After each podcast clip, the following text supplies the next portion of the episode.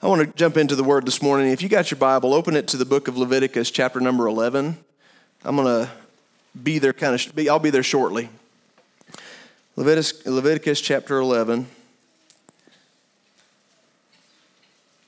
Title of my message this morning is Jesus brought home the bacon. Amen. Jesus brought home the bacon. So this week, uh, you know, the Griffith family uh, was was here with us and shared in concert Thursday night. Which, by the way, those of you that were here Thursday night, how much how many of you enjoyed that? I don't know how many. I know we had some visitors, but it was good.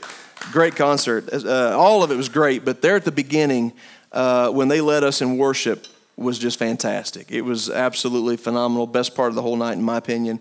And uh, they're doing a great work for God. But we had the privilege to uh, get to eat with them and visit with them. They've become good friends of ours. And uh, so my wife uh, has, she just went all out and cooked uh, for this family and she put the spread on. I mean, we had all kinds of, but what we noticed on Thursday was that every meal included bacon. we had bacon for breakfast, and then we had uh, bacon wrapped chicken for lunch, and then we had potato soup with bacon in it that night. We didn't plan it that way. It just kind of, just kind of way it happened, and uh, we always, but we were all kind of joking around a little bit um, about how much we love bacon and how thankful we are for grace. And I want to explain that. I'll explain that to you here in just a minute. But as we, throughout this entire week, as I watched God do things in my own life, and I've seen God do things in the life of others, knowing that God doesn't have to do anything. Amen? If God never did another thing for you and I, He's done enough by going to the cross for us. How many can recognize that this morning? We like to point fingers and blame God and get mad at God when things don't work and He doesn't, you know, quote unquote, answer our prayers and do what we want. But if He would be justified if He stepped back and never did another thing in our life. But fortunately for us, God doesn't do that. His grace extends so far beyond uh, even just our salvation. So we were. Uh, we were talking about, um, you know, how great, you know, this morning I'm, gonna, I'm not going to talk about bacon grease. I'm going to talk about bacon grace, all right? Bacon grace. Uh, and, and I told my wife last night, uh, sweetie, and, and uh, Kelsey said, So, what's your message about? And I told them the, the title, and they said, Well, how in the world are you going to bring Jesus out of bacon? I said, You'll have to wait and see. So, um, which I, I got to ask you this question first before I get started. Why did the pig go into the kitchen? Because he felt like bacon. See? Some of you get that later. We, that the phrase, uh, he brought home the bacon, uh, when somebody says that, they're basically meaning they provided for their family, right? I'm a, he, he went to work that day so he could bring home the bacon. It doesn't literally mean he's going to go to the store and bring home bacon. It means he's providing for his family. He's working so that there's money to buy food and provisions and all of that kind of stuff. And Jesus provided for the entire human race at the cross. And I want us to see this morning that he provided for our salvation so we wouldn't have to go to hell. That's number one, first and foremost. But what he provided at the cross was so that times, Kurt, when we're going through the darkness, times when we're going through the valley, times when all hell comes against us, that His grace is there to carry us through those times as well. Amen? Jesus provided every need that we have as human beings, He provided it at the cross. And so I ask you this morning do you really understand what what Jesus did for us there at the cross of Calvary. I mean, I know yet we have a general concept, a general understanding. He died for our sins, and that's good, and that's, that's, that's really all you need to know. But do you really understand the fullness of what Jesus accomplished for you as an individual there on the cross? I, I hope to give you a clearer picture of that today, because here's the thing: whatever your need is this morning, every one of them and they're all different. If we were to go around the room and say, What's your need? What's your greatest need? What's your greatest need? What's your greatest need? You think about today what that is, what that greatest need is. It was all, the answer was all provided at the cross of Jesus Christ. Amen? And so I hope to give you a clearer picture, a greater and deeper revelation of what the, the cross of Jesus Christ really accomplished for you. And, it, and that the cross never becomes just a token symbol to you. We as Christians, we put the crosses on our t shirts, we put the crosses on our bumpers. Even people that don't believe in God will wear a cross around their neck at times, or maybe don't really trust in Christ. The crosses just become a token symbol. Somebody dies on the side of the road, we put up a cross. Uh, military, you know, all the guys that they, you know, die in, the, in those cemeteries, they put up a cross, and it has become a token symbol. But there's more to it than that. It's not just a token symbol. It is our life. It is our eternity. Everything we are, have, and need is all provided through what Jesus Christ did at that cross. So, so what I want to do is just backtrack this a, a little bit so that you can understand uh, what Jesus did. Okay, so first of all, if you go back now, you don't have to turn there just yet. You should be in Leviticus 7. We'll get there in a minute. But I want, I want to explain to you real quick. We're going to kind of go, we're, we're going to go into Bible study mode for just a moment. Okay, I'm going to give you some information. I'm not going to go into great details, but I want to give you enough information where this makes sense. I want to talk just real quickly about the demands that, that the Old Testament law put on mankind. Okay, so when you go into the Old Testament, if you were to, to pick up, if you were to start, you don't have to turn there, but if you were to go to the book of Exodus, chapter 19, the book of Exodus is the second book of the Bible. If you were to go to Exodus chapter 19 and then go to Deuteronomy chapter 30, I've got it up here, so if you can look and see, that's a pretty good chunk of Bible. Okay? So that's that's Exodus, the end of Exodus, that's throughout the whole book of Numbers, the book of Leviticus, and on into the book of Deuteronomy. We find here the, the law of God that God gave to the Jewish people through Moses on Mount Sinai. Okay? So the law that God gave, okay, you go through Exodus and God is giving the law, and I'll talk about what that is. And then you get over into Deuteronomy, which literally means the second law. It's, it's literally Moses repeating the law unto God. Now, that is probably not going to be your most exciting Bible reading. This little section right here that I'm look that we're looking at is the part that we have a tendency to go, oh, blah blah blah blah blah blah blah blah blah blah. You know, and it, because it's just it's so confusing and meaty, and we don't understand it from our 21st century thinking. But what I want you to understand, just I'm gonna I'm gonna boil all of this down. And it was very detailed, but I'm going to boil it all down and just to give you an idea of what kind of laws were included in God's law in the Old Testament. Number one, the Ten Commandments were in there. I'm not going to belabor those. Most of you know those. Don't steal, don't kill, don't uh, commit adultery, and uh, don't lie, and all those types of things. So in the law, God established the Ten Commandments for one, but there were laws in there about slavery, laws about social injustice, laws about the, uh, the construction and the operation of the tabernacle, which was basically, basically like a portable church. Um, there were laws in there about the Sabbath year. So you know what the Sabbath day is, right? We work six days, and on the seventh day we rest. So God built Sabbath into the entirety of the law, even the land. So by God's law, this wasn't optional. Okay, this was this was a command of God. If you had a patch of land, you worked it and you grew crops in it for six years, but on the seventh year, you had to leave it dormant. You had to allow the ground to rest. That was part of God's law. Okay, they, there were laws in there about uh, the year of Jubilee. That, that this was kind of cool. At the end of every 50 years, everything kind of reset. If you had debt, uh, if you owed money and, and at the end of the 50 years, whatever you owed, the debt was canceled. How many of you would like that? If, if you went to the, one of the banks here in town, you signed up for a, a 30 year, well, I guess for a 30 year mortgage, the the Jubilee is not going to help you. It's every 50 years, but but but you get the point. It's like all of a sudden, boom. It's but then if you had purchased land, that land would go back. There's a whole bunch of stuff involved in that, but that was part of God's law. So you read through that's kind of confusing. But it was the year of Jubilee. They celebrated. Hey, my debts are canceled. I think I would probably celebrate too. There were laws in there about offerings, different offerings that they had to offer up to God burnt offerings, peace offerings, uh, uh, sin offerings, and it had to be done a certain way. If you commit this kind of sin and you're poor, then you take turtle doves and you offer them as a sacrifice. Or if you take, if you commit this kind of sin, you take an ox and you offer it. So all of the, the laws and the rules were set out in, in intricate detail and they had to be followed exactly. Everybody say exactly.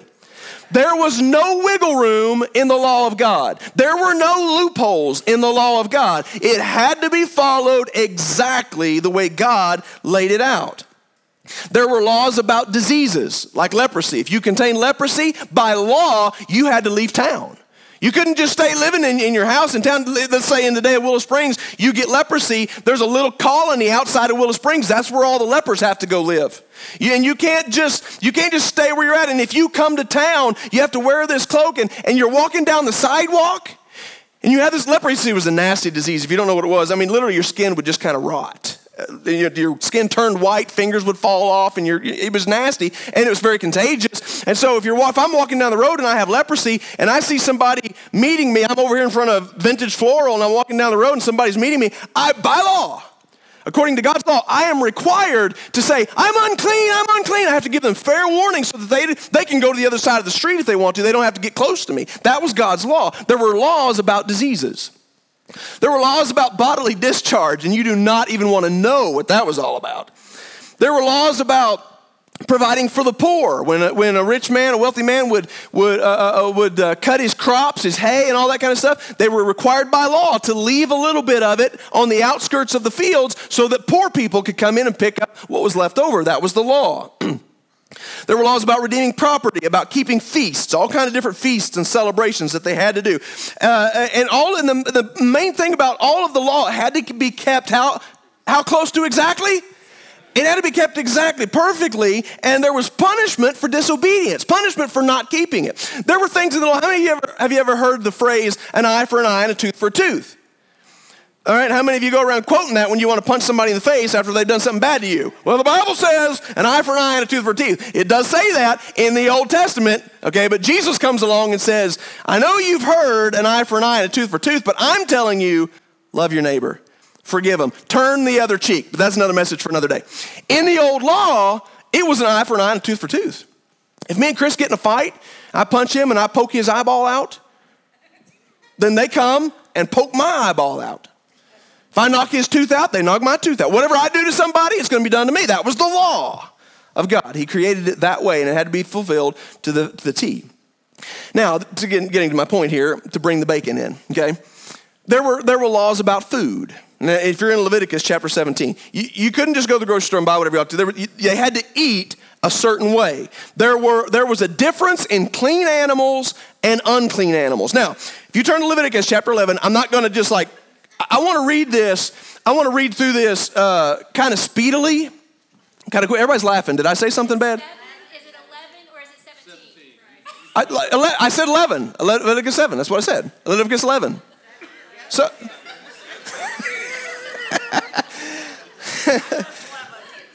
thank you. Ruth is correct. She was paying attention. It's Leviticus 11. Bunch of goobers. I, I said 11. And I said 17 too? And seven? Well, just pick one of those. It probably says the same thing. Just, I, I, told you from I told you from Exodus all the way to Deuteronomy, we're talking law. So you pick any of those scriptures I gave you, and it'll be pretty close. Leviticus chapter 11, verse 1. I'm going to read this fast, which doesn't surprise you, I know, but I, and I want to make, I just want you to see the point of what this law, how confusing it is. And again, this is why we skip over it a lot. Uh, but I want you to see it so that it'll make more sense when I get to my point here in a minute. So the Lord spoke to Moses and Aaron, saying to them, Speak to the people of Israel, saying, These are the living things that you may eat among all the animals that are on the earth.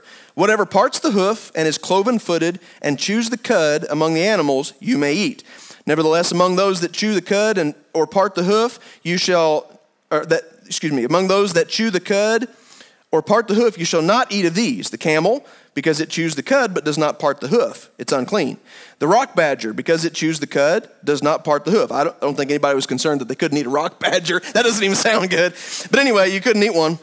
Uh, because it chews the, uh, blah, blah, blah, verse 6. And the hare, because it chews the cud but does not part the hoof, it is unclean to you. And the pig, because it parts the hoof and is cloven footed but does not chew the cud, it is unclean to you. You shall not eat any of their flesh, and you shall not touch their carcasses, they are unclean to you. These you may eat, all of that which is which is in the waters. Everything in the waters that has fins and scales, whether in the seas or in the rivers, you may eat. But anything in the seas or the rivers that does not have fins and scales, uh, meaning catfish, you wouldn't be able to eat a catfish because it doesn't have scales.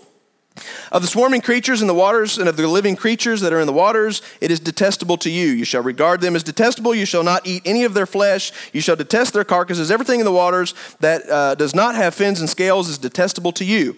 These are the uh, these you shall detest among the birds. They shall not be eaten. They are detestable. The eagle, the bearded vulture, the black vulture, the kite, the falcon of any kind, any raven of any kind, the ostrich. Nobody wants to eat an ostrich anyway, but you can't eat one. The nighthawk, the seagull, the hawk of any kind, the little owl, the cormorant, whatever that is, the short-eared owl, the barn owl, the tawny owl, the carrion vulture, the stork, the heron of any kind, the hoopoe? What in the world's a hoopoe? I have no idea what a hoopoe is. And the bat. Can't eat a bat.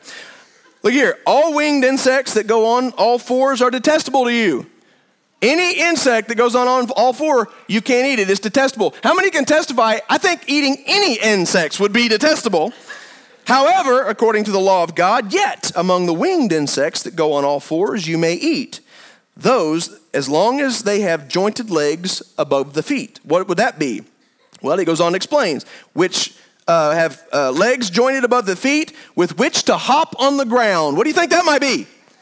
The grasshopper. Of them you may eat the locust of any kind, the bald locust of any kind, the cricket of any kind, the grasshopper of any kind, but all of the winged in- insects that have four feet are detestable to you. And by these you shall become unclean. Whoever touches their carcasses and blah, blah, blah, blah, and goes on and on and on. So you get the point. You couldn't just eat anything. By God's law, the only animal you could eat that was considered clean and acceptable to eat, it had to have a cloven hoof or a divided hoof, split hoof, and it had to chew the cud. Okay? So you can, you know, if you don't know what chewing the cud is, if you look out in a field and a cow's going, it's chewing its cud, okay? You me explain what cud is? No, It had to chew the cud and it had to have split hooves. So a cow does both, has split hooves, and it chews cud, you can eat it.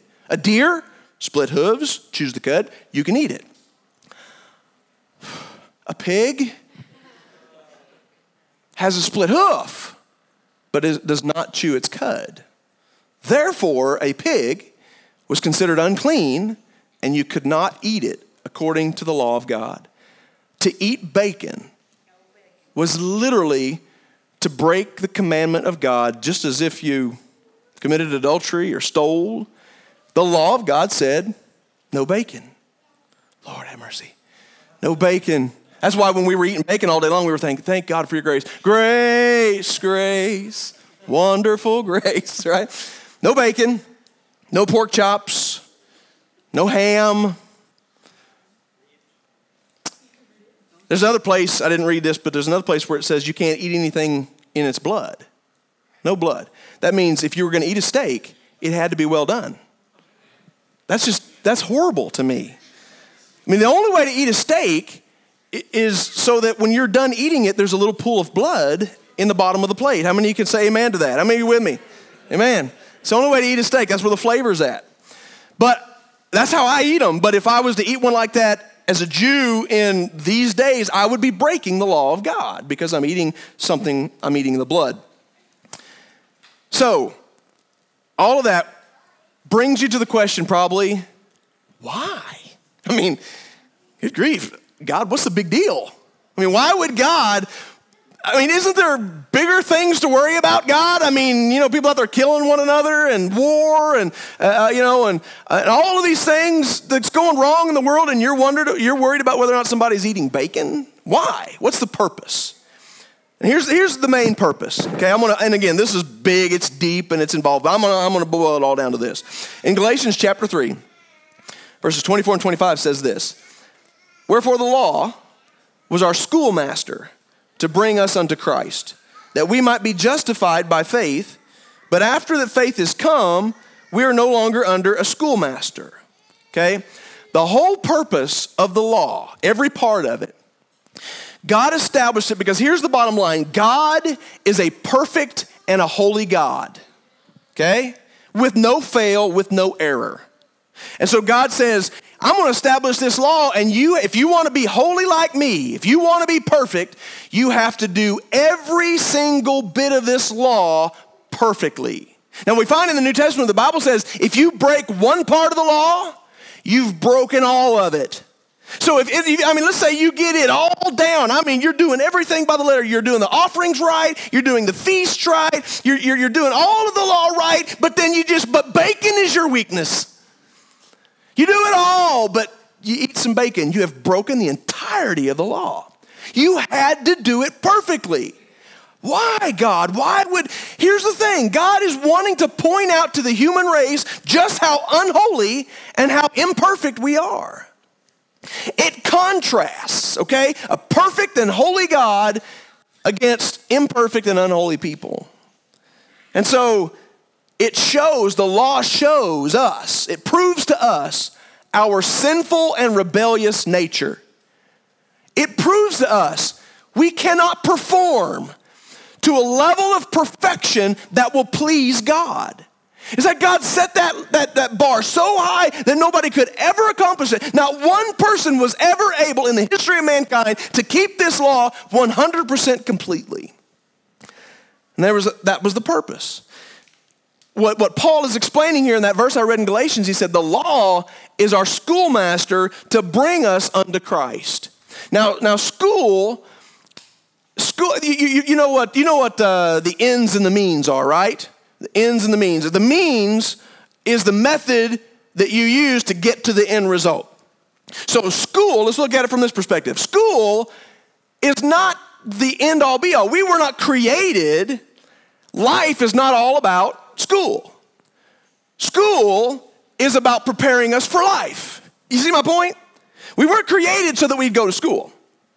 We were created so that we would live life and that we would have jobs and the work. And school prepares us for life. School's important, but it's not the main event. And so the law is the schoolmaster of grace. God did not establish the law. God did not create us so that we would keep all of these rules.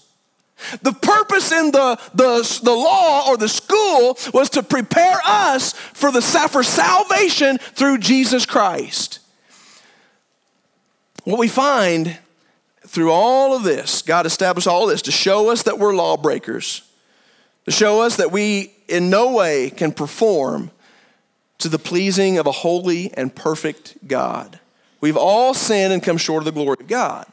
So here's the thing. I talked about the consequences. If we do not, if we didn't, if they didn't keep the law right, there were consequences. And ultimately, the Bible says it like this the wages of sin what is sin? It's a breaking of God's law. It's what sin is, and we've all done that. So the wages of sin is death. Sin brings about death, and the law condemns us in our sin, and it brings about death. But the gift of God is eternal life through Jesus Christ, our Lord. So what happened then? I want you to hang a, a major right to the book of Hebrews. Now we have uh, been studying Hebrews on Wednesday nights for the past several weeks. We haven't quite got to chapter 10 yet. In fact, I'm not sure we've gotten to chapter 5 yet. Uh, get in on that study, by the way. If you haven't been coming on Wednesday nights, uh, come and get in on it. Hebrews is a deep book. There's some good stuff in there. And the, whole, the book of Hebrews, the, the whole purpose of it is to show how great and awesome Jesus Christ is. He's greater than Moses. He's greater than the law. He's greater than the prophets. He's greater than the angels. Jesus is everything. And that's what Hebrews ultimately does. It lifts Jesus up. So in the book of Hebrews, chapter number 10, here's what we find. Verse number 5. Did I say it right this time? Chapter 10, verse 5. Got it? All right. Consequently, when Christ came into the world, he said, Sacrifices and offerings you have not desired, but a body have you prepared for me. In burnt offerings and sin offerings you have taken no pleasure. Then I said, Behold, I have come to do your will, O God, as it is written of me in the scroll of the book. The bottom line, what Jesus is ultimately saying is, God, it was, it was never about what you could eat and not eat. That's not what God was after. It's not the sacrifices and the offerings that really pleases God. It's people who will do his will.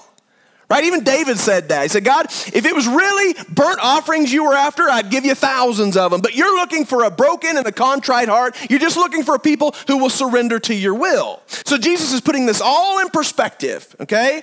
This is one reason why the Jews came so hard against Jesus. They said, Oh, you're going against God's law. And Jesus said, No, I am fulfilling it. I'm taking all of God's law, all of its requirements, all of its punishments for not following the requirements. I'm taking all of it and I am fulfilling it. I'm bringing it to a close. I'm fulfilling it, meaning if, if the wages of sin is death, if death is the major punishment for sin, Jesus said, I'm going to take your punishment. I'm going to die in your place. Therefore, I'm going to fulfill the law. So in Hebrew, Jesus is saying it's not just the sacrifices, it's not just the offerings, it's not just the performance, it's not just your church attendance today that God's looking for. Sure, it's great. We, we, need, to, we need to do the works of Christians. We need to be involved in worship. We need to be helping people and doing good for the poor and, and all these types of things. But that's not why Jesus saved us, so that we would just do, do, do, and, and try to earn his favor. Jesus died for us and saved us for one purpose only. It's because he loved us. That's it. Jesus said, I'm look, You're looking for someone who will accomplish your will. And verse 8 says, when, when he said above, You have neither desired nor taken pleasure in sacrifices and offerings and burnt offerings and sin offerings, these according to the law that we just got done talking about. Then he added, Behold, I have come to do your will. He does away with the first order to establish the second. He does away with the first order to establish the second. What does that mean? He does away with the Old Testament to make way for the New Testament. He does away with the old law that brings about death in order to make way and prepare us for the new way, the New Testament that brings about life in Jesus Christ. The whole purpose of the law was so that Jesus Christ could save us.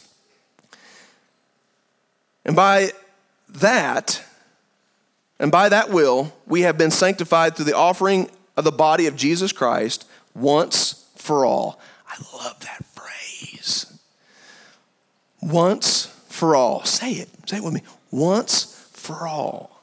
One time. See, here, under the old law, every year, every year, had to bring a sacrifice to the priest. He would go into the tabernacle and he would offer it as a sacrifice for the sins of the people for that year. Every year. Boom, boom, boom, boom, over. Who, who's, making, who's making the sacrifice for their sin? The people were. They were sacrificing for their own sin. I sinned, I broke God's law, and now I'm going to pay for it by bringing the sacrifice. But Jesus, one time at the cross, for all, for every man, woman, boy, and girl, for every race, for every social uh, uh, uh level, you, you name it, for one time, for all people, Jesus fulfilled the law and offered that sacrifice so that we could all be free. We all one day could have life eternal. Now, I love this. If you go into uh, the Jews, you read the first part of, uh, uh, well, you read through Acts. Um, after Jesus has died, he's resurrected, he's gone back to the Father, and now the disciples are preaching and they're carrying on the gospel. And so the disciples were all Jewish. The disciples all knew very well, you know, about this law, and, and everybody had such a, the Jews had such a hard time transitioning from this keep the law, keep the law, keep the law to God just loves you. Just trust Him and believe in Him, and you'll be saved. And they're trying to make this transition. And so here's the thing. In this day and time, you were either Jew, uh, uh you know, anybody know what a Gentile is? A Gentile is anybody that's not Jewish. There were two kinds of people. I mean, there was all kinds of different nations and stuff like that. But basically, on the earth, two kinds of people Jews, Gentiles. You were either a Jew, you were a descendant of Abraham, or you were a Gentile, you were just everybody else, right? We're, the Gentiles were the mutts of the world, okay? And the, the Jews are the ones that had access and had the blessings of all of this law, and the Gentiles were, were left out. And so Peter, one day, you read about this in Acts chapter 10. We're not going to turn there, but Peter, one day, he's, he's at this guy's house, and he goes up, he's up on the roof, and it's getting close to dinner, dinner time, he's getting hungry.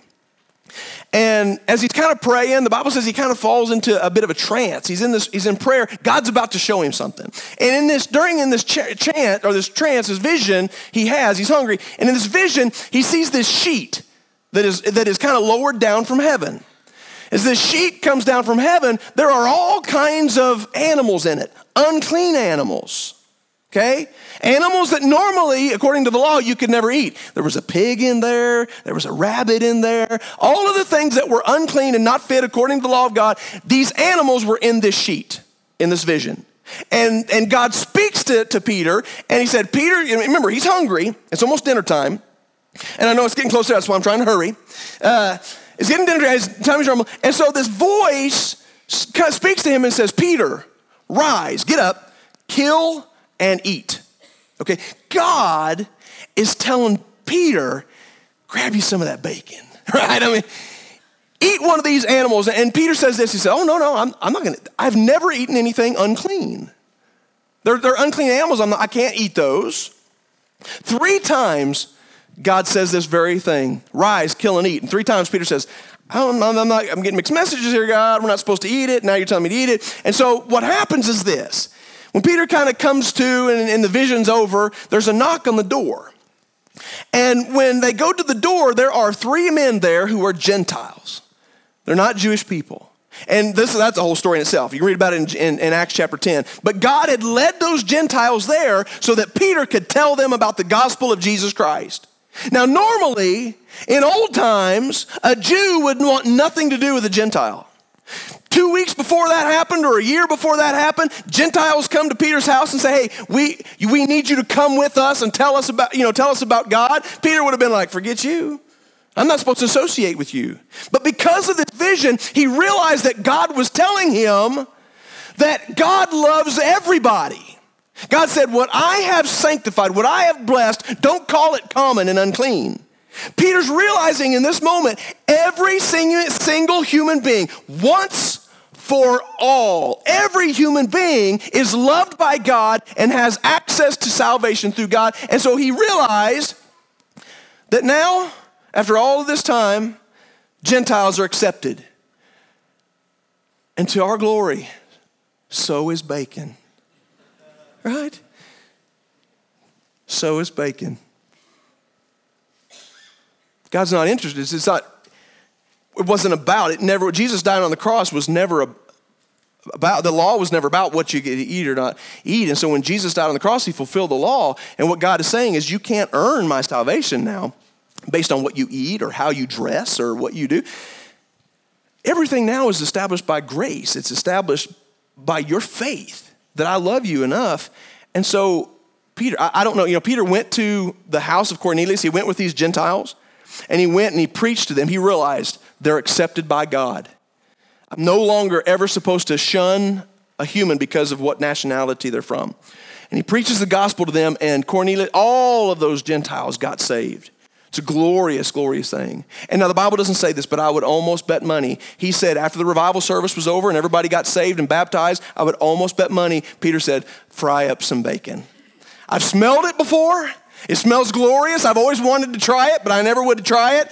But since Jesus paid for my sins and I'm no longer bound by all of this law, oh, fry up the bacon. Jesus brought home the bacon, literally, providing for us in our salvation but making it so that we're not just, you know, and, here, and here, okay, here's the thing.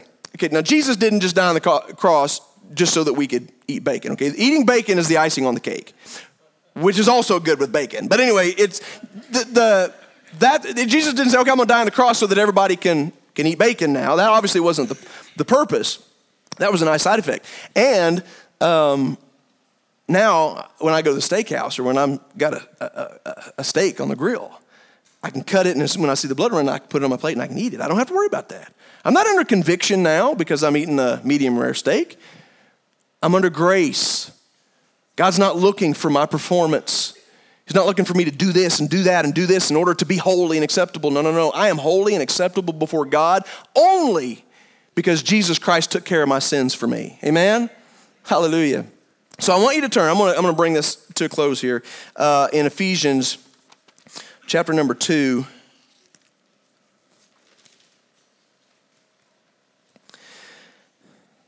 Nobody, nobody preached this way like Paul did. Okay, every letter that Paul wrote, every church he talked to, in fact, he was warning them constantly whatever you do, don't mix law and grace.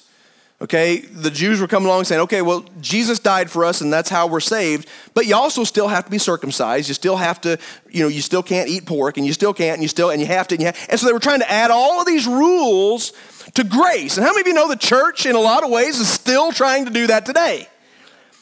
Add all these religious traditional rules to grace. And, and Paul is just hammering and hammering and hammering in all of his writings. It is all about the grace of God, period. Jesus fulfilled the law and so I love Ephesians chapter 2. As, as Peter is talking, he's writing, these Ephesians are Gentile people, okay, that have been saved and they believed in the gospel.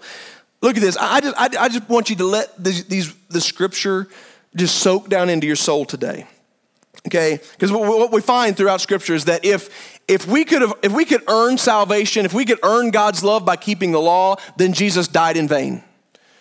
If we could do it ourselves, there was no reason for Jesus to die. But we can't do it ourselves. And so that's what Peter's talking, or Paul's talking about here. Ephesians chapter 2, verse 1. Ephesians chapter 2, verse 1. Everybody got that? And you who were dead in trespasses and sins, because sin, right, the wages of sin is death. So you who, though you were alive physically, spiritually you were dead because of your sin, dead in trespasses and sins in which you once walked, following the course of this world, following the prince of the power of the air, which is the devil, the spirit that is now at work in the sons of disobedience, among whom we all once lived in the passions of our flesh. We've all been sinners, carrying out the desires of the body and the mind, and were by nature children of wrath, like the rest of mankind. All of us have a sin nature that makes us natural born law breakers. We cannot save ourselves because we cannot be perfect. But God, everybody say, but God. But God, being rich in mercy, because of the great love with which He loved us, even when we were dead in trespasses or sins, made us alive together with Christ. By grace you have been saved, and raised us up with Him and seated us with Him in heavenly places in Christ Jesus so that in the coming ages he might show the immeasurable riches of his grace and kindness toward us in Christ Jesus. For by grace you have been saved through faith. That's it right there. Everybody say that verse with me. For by grace you have been saved through faith. What you know what grace is? I think the technical definition they say is unmerited favor. What does that mean? It means undeserved, unearned favor, unearned love. If you deserve to go to jail, say I'm a judge. You deserve to go to jail, you broke the law. But I decide to let you go instead. I've given you grace. You deserve jail, but I'm not giving you what you deserved. I'm giving you grace. That's what God did. We deserved hell.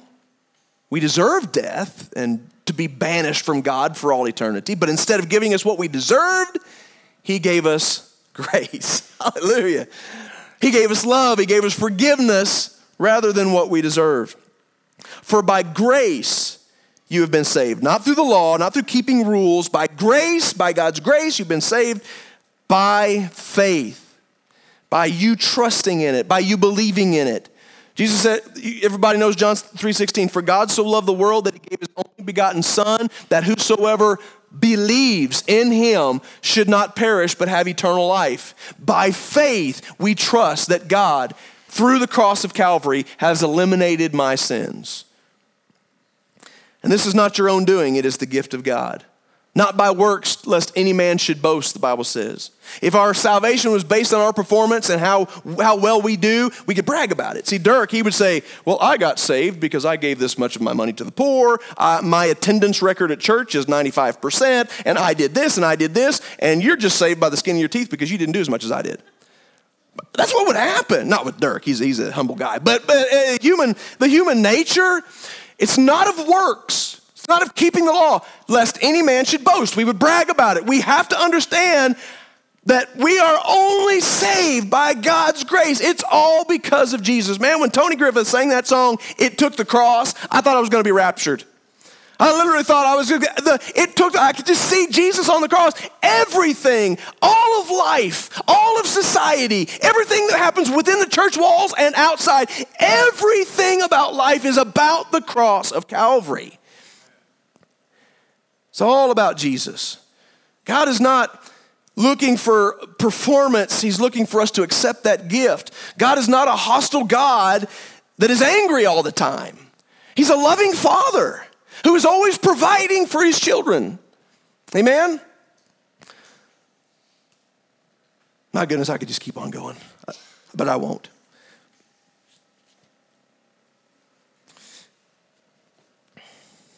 How many of you think of Bacon Grace? Amen? you know, we were talking about this. One of the guys in Tony's group said, uh, we were talking about bacon grace. He said, Yeah, you, you, one thing about bacon grease, you don't want to throw it away, right? You, you fry up bacon, you know, it makes its own grease, and there are so many more uses for that, right? I mean, you cook up a big old pot of green beans, it, it's not even fit to eat until you throw some bacon grease in there, right? It has, yes, it fries the bacon, but it has other purposes. You put it in the green beans, you fry up your eggs in it. You know, you, you, can, you can grease your axles with it. I mean, so many different, so many different uses there is for bacon grease. We don't throw it out. And, um, but bacon grace works somewhat the same way. The grace of God saves us. That's its initial work in our life. It saves us, cleanses us of all of our sins so that we have the promise of eternal life. But how many of you know the grace of God is for daily use? So many more purposes our healing, our encouragement, our provision, anything good that happens in your life, even everything good that you do, if you're able to go up, if you're able to get up every morning and go to work and make a living and bring home the bacon for your family, that is an act of God's grace. He gave you the strength and gave you the ability to do it. If, if, if you are sick and God heals you, it's not because, oh, you're this great Christian and He owes you a favor. It's if He heals you at all, it's because of His grace. Every provision is about God's grace, and we need it every day. We need His grace to be saved, but we need His grace every day just to live. Amen? In one moment, if God was to just lift His grace off of this world, do you know what would happen? You think the world's bad now? Think about how bad this world is with God's grace here.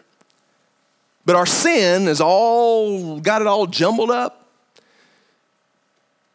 The only thing that keeps this entire world, this planet, this universe spinning is because God's grace is upon it.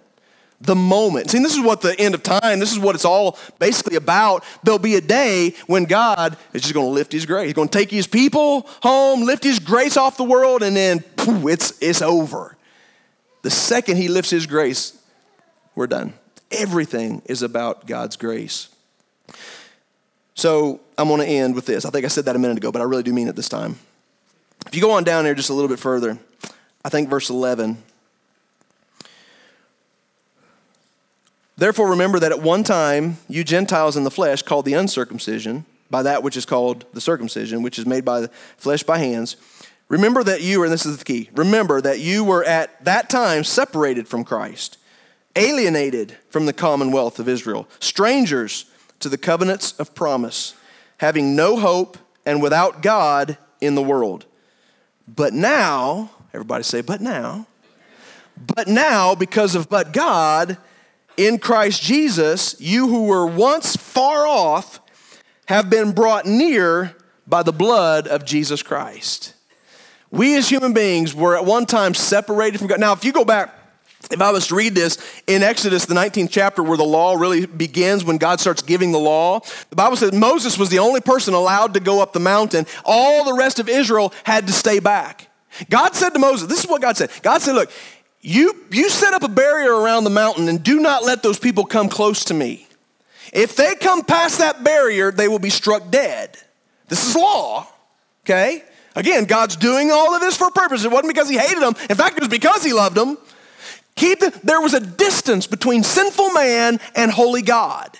You can't come up into the presence of God. The only reason he let Moses up there was so that he could give the law. Sinful man cannot come before a holy God. We were far off, far away from God. But through Christ, at the cross, we are brought near, we are brought close. Now, we can have a relationship with that holy God. Even though we're still humans and susceptible to failure, we can rest assured that God loves us and that we can pray to Him and that we can sense His presence and He's there for us, not because of our performance, but because of His love and because of His grace. Amen? There was a lady, I'm closing this all up so it's proof that I'm quitting. There's a lady we read about in the scripture, and you all know it's familiar. Most of you probably do, but this lady, uh, the, the, the Pharisees, the church people, they weren't godly people, they were just church people. And they found this lady who was, uh, had been caught having, adulter- having a relationship, an adulterous relationship. I mean, they caught her right in the act, there was no denying it. And they grabbed this lady and they bring her before Jesus. And they throw her down right in the middle. Everybody's standing around. They throw her down in the dirt. And they're, and they're just looking at her as scum. She's a sinful woman. She committed adultery. And throw her down. And, and they looked at Jesus and they said to Jesus, Moses and the law that we just got done talking about, the law says that she is to be stoned. And that is absolutely correct. That's what the law said. If somebody was to, it was supposed to be the man and the woman. If somebody was involved in an adulterous act under the law of God, punishment happened right now, and they were to be stoned. And they said to Jesus, The law says she's to be stoned. What do you say? Because Jesus here, he's coming along talking about how the law is fulfilled and God's love and all that kind of stuff. And They're trying to chip, trip Jesus up in his words. The law says she's got to be stoned. What do you say? And thank God for what Jesus said. First of all, Jesus bends down and he starts writing in the dirt. Doesn't really say what he was writing. He's just doodling, writing in the dirt. And he says, didn't even look up at him. He just says, I'll tell you what. And Jesus knew that the law, according to the law of God, I mean, that's true. She's supposed to be stoned. He just says, you know what? You're right. Whichever one of you guys has no sin in his life, you've lived perfect, you've kept the law exactly. Remember, he had to keep the law exactly, all of it. Whichever one of you guys have kept the law exactly with no fail, go ahead and stone her. Pick up a rock, throw it at her, stone her. These guys all got stones and rocks in their hands, you know. And all of a sudden, you can just hear this plop, plop, plop, plop, plop, plop, as they just dropped the stones. And they all turned around and they all walked off. Why? Why didn't they stone her? They knew in their hearts they was just as much a sinner as she was. They didn't have no right to throw stones at her. They had also broken the law of God. And when they all left, and it's just Jesus and the lady, Moses says she's got to be killed. The law says. What do you say? This is what Jesus said as he looked at this sinful woman who had broken the law and said to her, Where are your, where are your accusers? Those who are condemning you, where are they at? And they all left. And Jesus said this Neither do I condemn you. Neither do I condemn you. Go and sin no more. Jesus didn't die on the cross to make excuse for our sins. He died on the cross to deliver us from our sins. Amen? Yeah, you're worthy of death according to the law. But Jesus knew that's the whole reason I came to die on the cross. I will die for your sins, I will take your stoning for you.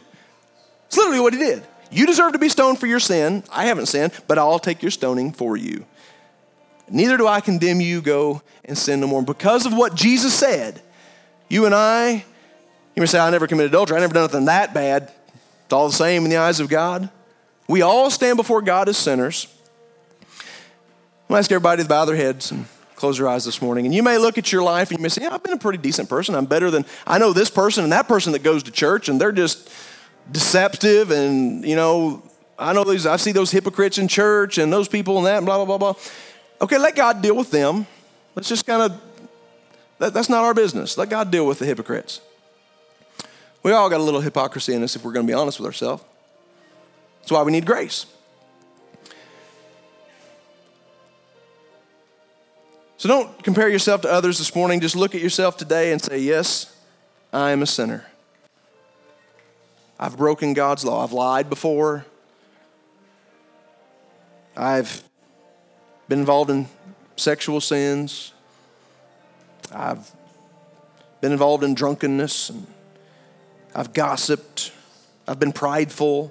I've loved money over people. I mean, you name it. The list of sins goes on and on and on. And you can just admit today, I've done my share of sinning. Maybe for the first time today, or maybe it's a reminder to you that that sin separates you from God if you don't know Jesus as your Savior. You still bear the responsibility of paying for that sin, which means that if you die without Jesus, hell is the only thing we have to look forward to. God's too holy to let sin go unpunished. It's not because he's mad or angry or he wants to. It's he would rather save you. God's wrath is uh, mighty, but his grace is mightier. He would rather save you. So, as they sing this morning about grace, I'm going to ask everybody just to search your own heart this morning. Let God talk to you this morning.